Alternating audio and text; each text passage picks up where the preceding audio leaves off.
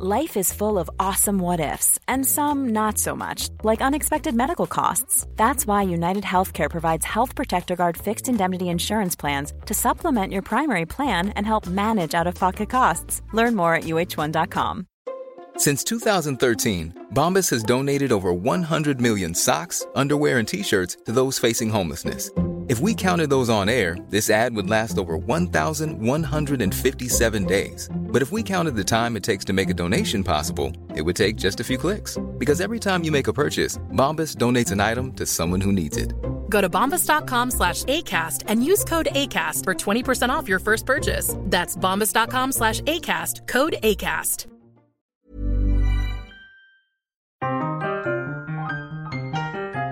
Hi, I'm Derek O'Reilly, and for over 30 years I've been a licensed London taxi driver. For 20 years, I taught the knowledge to prospective London cab drivers. During this podcast, I'm going to be joined by experts who are going to bring the forgotten and secret history of London to life.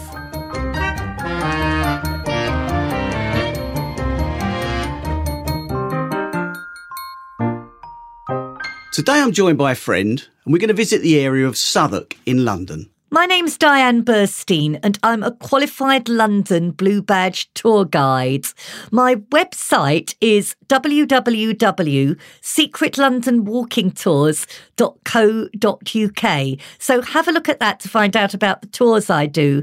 And if you would like to contact me and join my mailing list, it's Diane, D-I-A-N-E, at secretlondonwalkingtours.co.uk. You can also follow me on TikTok, Twitter, and that is at Guide Diane. Hello, Diane. Nice to see you yet again. Hello again. Now, what I thought we'd do today, I have areas of London that I find more fascinating than others, perhaps, yes, although I love London in general. So what I'd like to do today is just have a little trip round Southwark, because I know you're quite an expert on the area. Yes, Southwark is an area that's changed out of all recognition in the last 25 years or so. When I was first guiding in the mid-1990s, Southwark was an area of undiscovered London. If you didn't live or work in that area or go to visit friends there, you probably didn't know it. Right, well, what I'd like to start off with is Southwark's Dickensian side, because I know that Charles Dickens had quite a close connection to the area. Can you tell me something about his influence on the area? Yes, well, his father was in prison there, and if you go down to the bottom of Borough High Street, just opposite Borough Station, you'll see a library. And next to that library, there's a passageway. You go down the passageway and you come to a wall. Walk through the gate in the wall and you'll find an inscription that tells you that up until the 1840s, this was the site of the Marshalsea prison, which started off as quite an important prison for political and religious prisoners. But by the time we get to the 19th century, it's become a debtor's prison. And Charles Dickens' father, John, had quite a good job. He worked for the Navy Office, which was at Somerset House. But unfortunately, he was spending more money than he was earning. And in those days, that meant common. That you ended up in the debtor's prison. And the Marshalsea became a debtor's prison. So young Charles Dickens, he's just 12 years old. He's only been in London a couple of years. The family had been living in Kent. And he goes from quite a comfortable middle-class existence to having to work in a factory called the Blacking Factory, which is Warren's Blacking Factory, which is over on the embankment, and it makes the blacking that they put onto fire grates and lampposts and that sort of thing. And after a long day at work, he has to walk all the way from near where Embankment Station is today. He has to walk over London Bridge. He has to walk down to the bottom of Borough High Street, where he visits not only his father, but the rest of his family in the prison. Because if you were a debtor, you could take your family to prison with you because they didn't have a home, maybe. Although young Charles stayed in the home that the family had been renting over in Camden Town. So after visiting his parents in prison, he has to walk all the way back again to Camden Town. Oh, it's quite a journey. That's a long journey. So eventually, young Charles finds lodgings, and he finds those lodgings in a street called Lant Street. Oh, I know Lant Street, which is across the road from where the Marshalsea prison was. And it's not a very nice part of town. It's an area that's got a reputation for crime. So imagine a 12-year-old boy is taken out of school, sent to work in a factory. His father and the rest of the family are in prison, and now he's living on his own in a slightly dodgy area of town. It was a tough introduction to life for him, but it gave him the inspiration and the material for many of his novels. So when he was writing Little Dorrit, for example, he remembers those days, and he has Little Dorrit, a child of the Marshalsea, living with her father in the Marshalsea prison, and she's allowed out during the day. Her father isn't, but there's a curfew at 9 o'clock at night when she has to be back. And one day she misses the curfew, and she's thinking, where can I spend the night? And she goes to St George the Martyr Church. Little Dorrit's Church, on the steps, and somebody invites her into the warmth, and she stays the night inside the church. And then at the end of the book, she gets married to Arthur Clennam inside the church. So if you go to St George the Martyr Church today, which is an 18th century church, and you go to the back of the church, there's a stained glass window, post-war stained glass window, and you really have to look for this.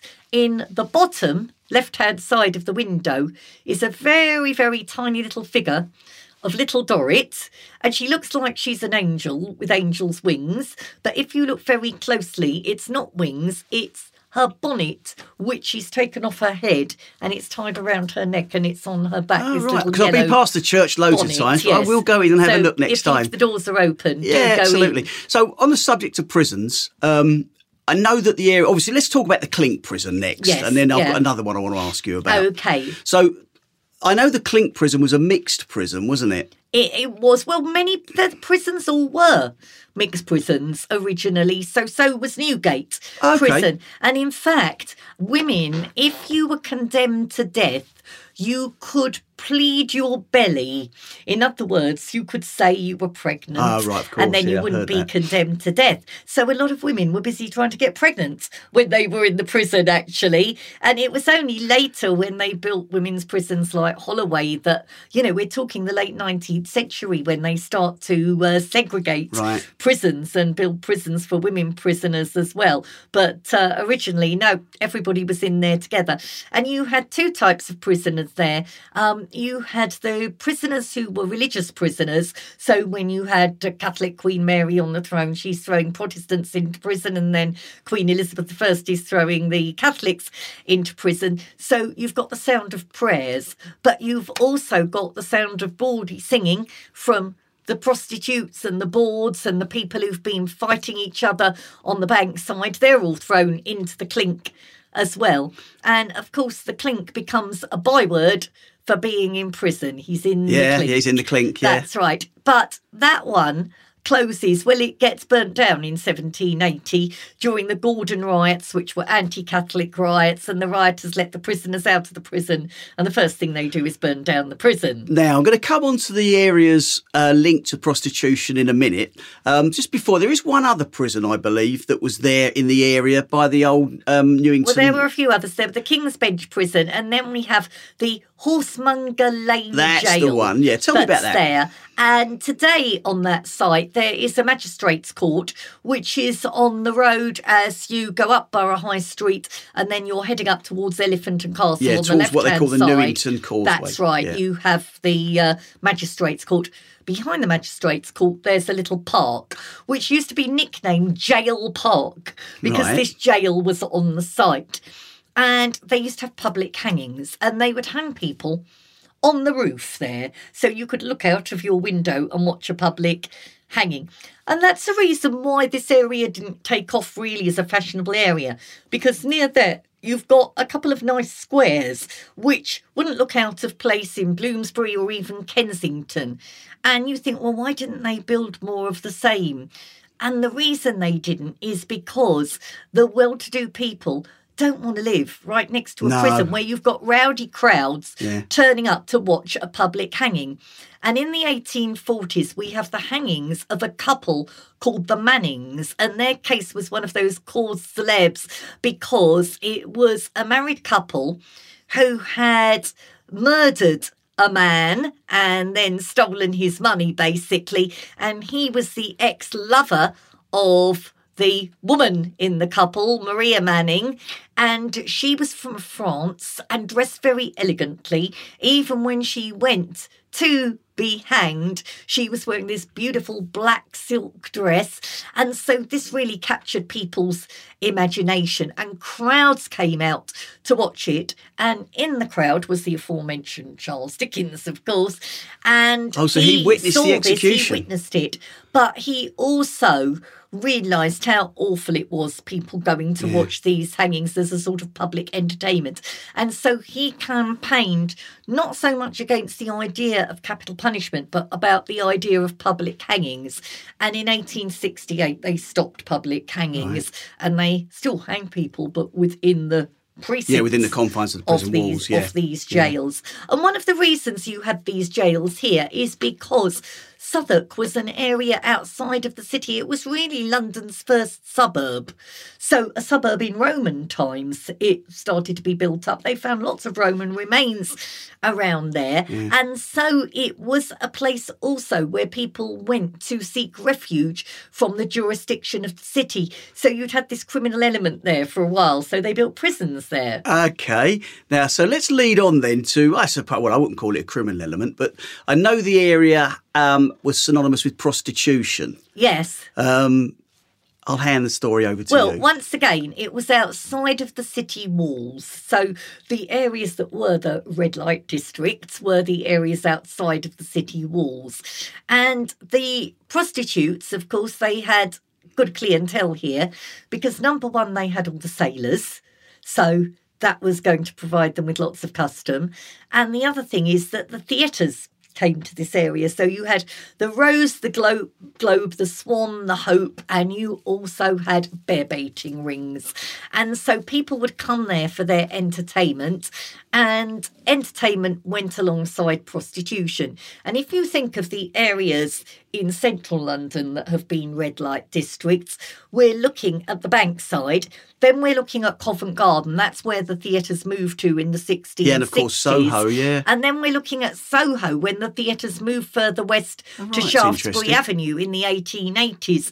And that becomes the red light district. So prostitution, it really runs alongside entertainment. I know that during some excavation work for the Jubilee Line extension, they discovered a graveyard. Well, there was a graveyard. I think they knew that was there beforehand. It was called the Crossbones Graveyard.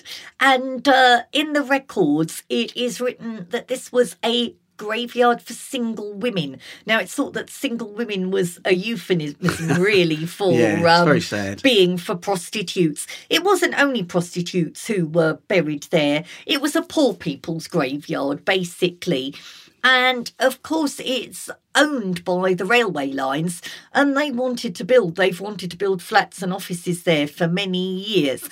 But a local man called John Constable, who's written books about the area, he started up a campaign to save the Crossbones Graveyard, and he started holding regular vigils. He's been very successful there, and people started to put yellow ribbons for remembrance on the gateway there on the site, which was being used by the Jubilee Line, of course, for storing materials, etc. And now there is a little memorial garden there. It is opened at extremely limited times because they're reliant on volunteers. But when it is open, it's a nice little place. Yeah, I've seen some candlelit vigils there. They hold them sometimes on a Friday evening. They do on a Friday evening and on Halloween as well. OK, so let's move around the area. Let's just go. You mentioned very attractive squares. Now, there's one in particular that comes out on the Knowledge quite a lot. Yes. And it's got a statue in the middle. That's right. Now, I was led to believe, and you'll hopefully tell me I'm correct, that that's one of the oldest statues in London. Well, They think it comes from Westminster Hall. So Westminster Hall is the oldest part of the Houses of Parliament that didn't burn down when the rest of the Palace of Westminster burnt down in 1834. And Westminster Hall, the oldest parts, date to the 11th century, and then it was renovated in the 13th century. And there's quite a lot of statuary inside. And to be honest, we can't tell which kings those statues represent because the faces have been weathered. Right. But also there was statuary on the outside, and in the 1820s they were building a very short-lived building that went just outside Westminster Hall. Westminster Hall was being used as a courthouse. It had been used for trials for many years. Thomas More was tried there. And they were building an additional courthouse there.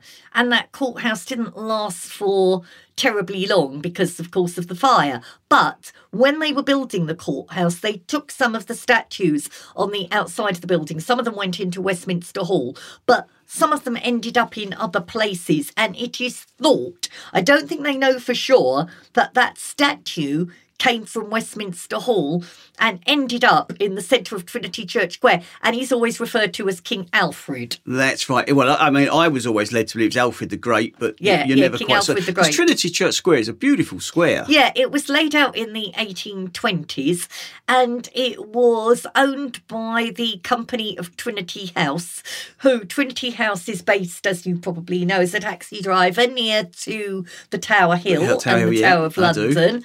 And Trinity House was this organisation that ensured safety on the high seas and looked after lighthouses in England and Wales, and still in existence today, founded during the reign of Henry VIII, and they owned land here.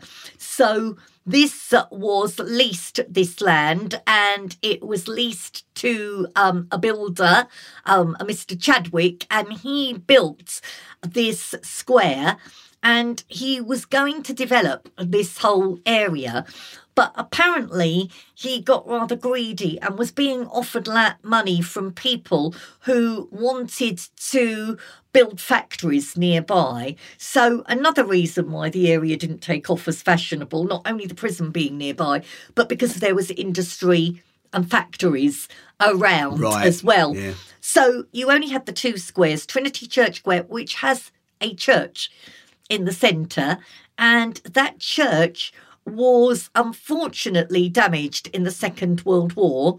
And after that, it didn't reopen as a church because, as we've heard, we've got other churches nearby, St George the Martyr and others nearby. And so, instead, it became a place for recording of music. Henry Wood Hall. And rehearsals. Henry Wood Hall, named after the famous conductor. Yep. So often you'll buy a recording of classical music and it'll be recorded at Henry Wood Hall. And a lot of the big orchestras rehearse there. London Philharmonic Orchestra rehearse there. So you'll often see the big vans. Yeah, I've seen them before, big trucks turning up. Yeah, with all the stuff. All the material there. And the acoustics are very, very good. And some of them are privately owned, but a lot of the houses there are still rented out. All the doors are painted black because they're all owned by the same management. Right, and the window frames and all that are black as well. Frames, yes. OK, so talking of housing, the area has got sort of mixed housing. It has, yes. You've got a real mixture. So Trinity Church Square and the adjoining Merrick Square are unusual in that you've got these squares that wouldn't look out of place in Bloomsbury, Georgian houses, etc. But mostly you... Hey, folks, I'm Mark Maron from the WTF Podcast, and this episode is brought to you by Kleenex Ultra Soft Tissues, your ally to help tackle your allergy symptoms this season. I love the change of seasons, but nobody loves pollen and all those other things floating in the air that make you sneeze during this nice weather. Kleenex Ultra Soft Tissues are hypoallergenic and allergist approved. So fight back against watery eyes and runny noses without worrying about irritating your skin. For this allergy season, grab Kleenex and face allergies head on. Hey, it's Paige DeSorbo from Giggly Squad. High quality fashion without the price tag. Say hello to Quince. I'm snagging high-end essentials like cozy cashmere sweaters, sleek leather jackets, fine jewelry, and so much more. With Quince being 50 to 80% less than similar brands. and they partner with factories that prioritize safe, ethical, and responsible manufacturing. I love that. Luxury quality within reach. Go to quince.com/style to get free shipping and 365-day returns on your next order. Quince.com/style. Burrow is a furniture company known for timeless design and thoughtful construction, and free shipping, and that extends to their outdoor collection. Their outdoor furniture is built to withstand the elements, featuring rust-proof stainless steel hardware, weather-ready teak, and quick-dry foam cushions. For Memorial Day, get 15% off your Burrow purchase at burrow.com/acast, and up to 25% off outdoor. That's up to 25% off outdoor furniture at burrow.com/acast. I'm Sandra, and I'm just the professional your small business was looking for. But you didn't hire me because you didn't use LinkedIn Jobs. LinkedIn has professionals you can't find anywhere else, including those who aren't actively looking for a new job, but might be open to the perfect role, like me. In a given month, over 70% of LinkedIn users don't visit other leading job sites. So if you're not looking on LinkedIn, you'll miss out on great candidates like Sandra. Start hiring professionals like a professional. Post your free job on linkedin.com/people today. Walk around and you've got council housing, which is post-war, but you have also in this area got the Peabody buildings, yep, which are the buildings that were built with money from the Peabody charity, founded in the late 1830s with money from George Peabody, the American millionaire. So you've got a number of those. And then you've got, if you go down Red Cross Street, you've got some beautiful little cottage-style houses with roses round the door, built in the 1880s. And these are the Red Cross Street cottages. And in front of them is a lovely little garden called the Red Cross Street Garden. And these were built because of a woman called Octavia Hill. Octavia Hill came from a middle-class family, but her father went bankrupt. And so Octavia's mother and her daughters, they all came down to London, to the little village of Finchley, and settled there. Right, well, yeah. And then they came further into town, and Mrs. Hill started up an art school. And as well as teaching, they mostly taught women. Octavia helped there as well. And as well as running classes for middle-class women, they also did their bit for the poorer women and ran some classes for them. And Octavia befriended some of the women, and they would say to her, come round to my house, see where I live. And she was shocked by the living conditions. And then a man called John Ruskin, who was wealthy and the top art critic of Victorian England, was impressed by Octavia's ideas as to how housing could be improved for working-class people. And he gave her some money to buy a couple of rundown houses. She started up her project in Marylebone, and she became a manager of housing, and other organisations became impressed by what she did. So people would give her a bit of money and they would say, build some houses here for us. So the church commissioners, they owned a lot of properties and they asked her to build houses. So Octavia Hill did very well. Over in Southwark, she had built these little houses, and they really stand out as being very different from the other houses. Yeah, I have seen them. They built them in Red Cross Street, and also in a street called Sudbury Street. But Octavia Hill didn't just want housing. She wanted people to get to know their neighbours and to create a community. So next to this little terrace of houses, she built a community hall. And you had meetings of local groups like the Church Army group and scout groups and that sort of thing. But there were also places where the adults could meet their neighbours there. There were cadet groups that would meet there, etc. And they would sit in nice patterned armchairs and talk to one another, and they'd have entertainment. But she loved open space as well. So there was a garden there with a pond and a bandstand that people could enjoy. Now, The years went by. These weren't privately sold because the Octavia Charity was founded in Octavia Hill's name, the Octavia Foundation. They still run the houses today. It's housing for older people. They're still very well kept. But that garden isn't a private garden. Octavia Hill wouldn't have wanted it to be. Right, so anybody can go there. She wanted gardens for the gardenless. She called them London's open-air living rooms. And It had been paved over up until about 15 years or so ago. It was decided to reinstate the garden, and the Bankside Open Spaces Trust created the garden again, recreated Octavia Hill's garden, but they didn't put a bandstand there because you don't get military bands playing very often. And they also thought, well, you'd get unsavoury elements hanging about in the bandstand. Yeah. So there's seating there, no bandstand, but there's a little pond. You have volunteer gardeners coming here. Right. It's open to the public during the day. They lock it up at night. It is very, very pleasant. And Octavia would be delighted, I think, that it's still there. Would. So no mention of Southwark is complete without a brief mention of Southwark Cathedral. Well, you've got to mention Southwark Cathedral, and I think you've got to mention Mr William Shakespeare as well. Absolutely. And he has a memorial in Southwark Cathedral. Does. Southwark Cathedral has only been a cathedral since the beginning of the 20th century. It was originally St Mary Overy Church, which means St Mary over the river. And it was a monastic foundation there. The oldest parts of the church, well, there's a Norman archway, but most of the church you see today was built in the early 13th century in the Gothic style. Right. And then it has been refurbished over the years, so it's been given a new roof at various periods. So like a lot of these cathedrals, added to, refurbished over the years. It's got a very interesting history. It became St Saviour's Church after the monasteries had closed down, but King Henry VIII allowed the local people to have somewhere to worship. And, of course, among people who would have worshipped there would have been the actors who came to perform at the theatres, including Mr William Shakespeare. And they have in the records that Edmund Shakespeare was buried there, William's brother. Yeah. And there is a memorial to William Shakespeare. He is lying there holding rosemary for remembrance. There is also a memorial to Sam Wanamaker, the actor who had the idea to rebuild the Globe Theatre.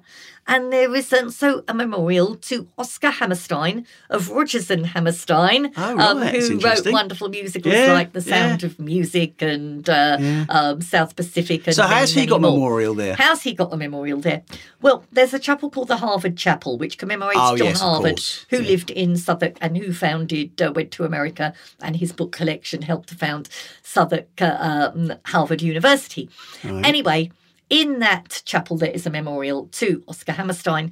Oscar Hammerstein, one day when he was over to supervise rehearsals for one of his musicals, and apparently he was a bit disgruntled on that occasion with the singing, but then he was doing this tourist bit, walking around Southwark, and he came across Southwark Cathedral, which wasn't visited by tourists that much in those days, and he went and sat down in the cathedral, and the choir was practising, and he heard their wonderful singing, and he was so moved that he decided that he was going to introduce a scholarship for a boy to sing in the choir.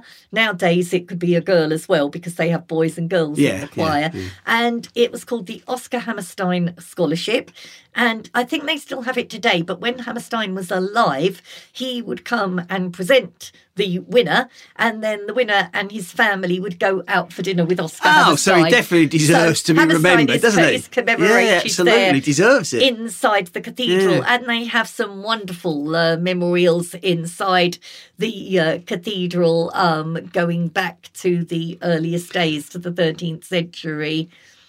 Yeah, I've been in there quite a few times, and it's a lovely, restful, peaceful atmosphere inside. Well, it's a cathedral, but it's not enormous like St Paul's Cathedral, so it's quite intimate there. Yeah. There's fantastic acoustics, so if you go there for a concert, it really is wonderful to hear the acoustics. And you see bits of the layers, so they've got a bit of Roman pavement that was found underneath, and there's a walkway just outside. There's the modern extension to the cathedral, and of course Bishop Desmond Tutu, who died recently, he did all his when he was studying to be a clergyman. He did some of his studying. He spent some time there, and he managed to get Nelson Mandela along to open the new wing when they opened it. He couldn't make it, so he sent Nelson Mandela as the second choice. Not a bad second choice. But in that modern walkway, when you walk down there, you see they've got the layers of history that they've excavated underneath, including some Dutch pottery. So moving out of the cathedral and its proximity to the river, there's a little pub round the corner called the Mudlark. Yes, that's right. A modern pub. Very modern pub. Commemorates the fact that you would have had, when the tide was low, not only in Southwark but all along the river, these mudlarks. And if we go back to the term of Dickens, when he wrote a book called Our Mutual Friend, where the leading characters are Gaffer Hexam and his daughter Lizzie, and they make their money from the bodies that are washed up, because if you ended up in the River Thames for one reason or another and your body was washed up, OK, they'd get 2 and 6pence for taking you to the local mortuary, but more importantly, they'd look first to see, oh, was that person wearing a nice gold watch, or did they have any expensive jewellery on them? Was there any money on them that survived? And this is how they were able to make their living. So there were people working there as mudlarks. And of course, there are still mudlarks today who are not actually fishing bodies out of the Thames. But when the tide is low, you need a special licence today. And there are various organisations like the Museum of London and others that run sessions where you can go down with them. And the experts will show you exactly what to look for. Oh, okay. So it can be anything. They find a lot of Dutch pottery. Yeah, clay pipes, coins, I know, yeah. Clay pipes, all sort of things. But, you know, you can find a lot of modern stuff as well there. And this happens all along the river where the tide is low. But, of course, nearer to the city, you're more likely to find things, and Southwark as well, because these were the areas that were more heavily populated. Now, I know the area, obviously, we've touched on it briefly, theatres. There was a theatre there, and it used to fascinate me, the name, the Meniere Chocolate Factory Theatre. What was the story behind that? Well, it's still a theatre. It's still going strong. I was there the other week, and it was actually a chocolate factory. It's a building from the 1870s, and it was a French company, Meniere, who started up. And apparently Mr. Meniere Senior, he was somebody who used to manufacture pills, and then came up with the idea of sugar coating the pills, or chocolate coating the pills, to make them taste a little bit nicer. You can't imagine doctors doing that today, encouraging you to eat chocolate or sugar, can you? No. But anyway, so then he went into chocolates, but chocolate was very much a luxury thing where you would spend quite a lot of money on your individual chocolates in a box. And Meniere sort of democratised the chocolate. They started doing chocolate bars. This was over in France, and there was another company making chocolate called Meniere. So Meniere had a slogan, which was something to do with accept no imposters, or accept nobody else. And there was a little girl, the sign was a little girl writing on the board that you shouldn't accept any imposters. So that's what they have on the sign on the Meniere Chocolate Factory, which is now a restaurant. So they turned that factory into the theatre? Into a theatre, but it was, I think, headquarters of an engineering firm in between. Stopping being chocolate. Funnily enough, there's an art gallery in the same building next to the theatre, and somebody working in the art gallery told me that because of the name, they still had the occasional person coming in who was a chef who made things out of chocolate, saying, oh, are you looking for somebody to work in the chocolate factory? Which is quite funny. But it became a fringe theatre in the 2000s. And it was one of those small theatres that took off almost immediately. Their productions were transferring into the West End, and they particularly made a name for musicals, small-scale musicals, but with big professional names, and often their shows will transfer to the West End when they'll cost a lot more money. Yeah. So it's worth catching them when they're over at the Meniere Chocolate Factory. Yeah. It's strange because the area is just so, you alluded to it at the start of our conversation, it's completely changed, and it seems like although the history was always there, it was hidden. It now seems to be at the forefront. I mean, we've got the Tate Modern gallery. Well, it was the Globe, really, the rebuilding of the Globe Theatre that led to Southwark taking off as an area that was on the tourist map. And once that was rebuilt and reopened in 1997, and that was a Kickstarter. And then, of course, Tate Modern. Yeah. Now, Nicholas Sirota, who used to be the director of the Tate, he'd been looking for ages for another building for Tate because they had so much stuff for their 20th and 21st century collections, and he went round interviewing artists about the type of place where they like their art to be displayed, and they didn't say a modern building. If you think of where a lot of artists have studios, they liked old factories and warehouse buildings, and so he started looking at older buildings. And one day he was in a boat on the Thames when suddenly he saw the derelict Bankside power station, and he thought, that's the idea. That would be a good idea. And of course, once that opened and you had the Globe next door, suddenly this area, which was very much undiscovered London 25 years ago. Yeah, when I first drove a cab, it was undiscovered. Central, and now it's just as busy. If you go there, maybe not in recent years, but certainly during the high tourist season, on a sunny day on the South Bank, it is busier in that little area as busy as Covent Garden. Piccadilly Circus and Covent Garden. Yeah, absolutely. You're swept along with the crowds. And if you'd have said 25 years ago, because it became industrial, because all those theatres that used to be there were closed down by the Puritans in 1642, and then it became an industrial area. So it was wharves and warehouses all along there. And unless you worked there, you wouldn't really have any reason, unless you lived or worked in that area, to go down there. And then suddenly you've got very expensive flats in the old warehouses, you've got tourist attractions with Tate Modern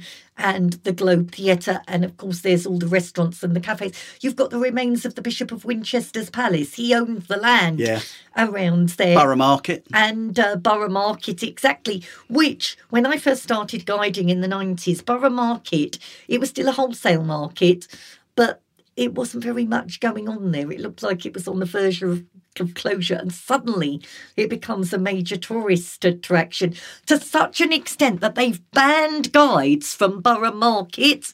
We are not allowed to set our foot inside the market because there is the perception, and anybody who's listening, I don't mind saying this, the Borough Market, you have the perception, and a lot of people have the perception actually, that when guides bring tourists to an area, that we are bringing people through and then we'll take them away again to the West End to eat.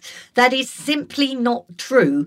You might see us walking our groups through Borough Market, but we will say to them afterwards, when the tour is over, come back there, buy your lunch here at one of the stalls here, and sit by the river and eat it. Do come back. When we go past an area, we do promote, we do tell them about the businesses there. We don't just take them through and whisk them away on the coach. Oh, it's good to hear that. That might have happened in the past, but it doesn't happen anymore. Well, I mean, Southwark in itself now is a go-to destination. It is. Don't have to take them out of there and go back to the West End because, that's right, I mean, you and I haven't even discussed some of the other things like the Golden Hind that's there some of the other tourist attractions that are around there. There is some other small things. And, of course, we've got the Shard there now. And it is an area. And, OK, as you know, you might see a guide just stopping for 5 minutes in front of your attraction and then moving on because that's the nature of a tour. That's what you do. Because you're giving people an overall picture of the area, but you're also introducing them to the area so they'll come back again and spend their money and spend time there. Well, Diane, next time you're doing a tour of the area, I think I might come down and join you. You're very welcome to. Thank you very much once again.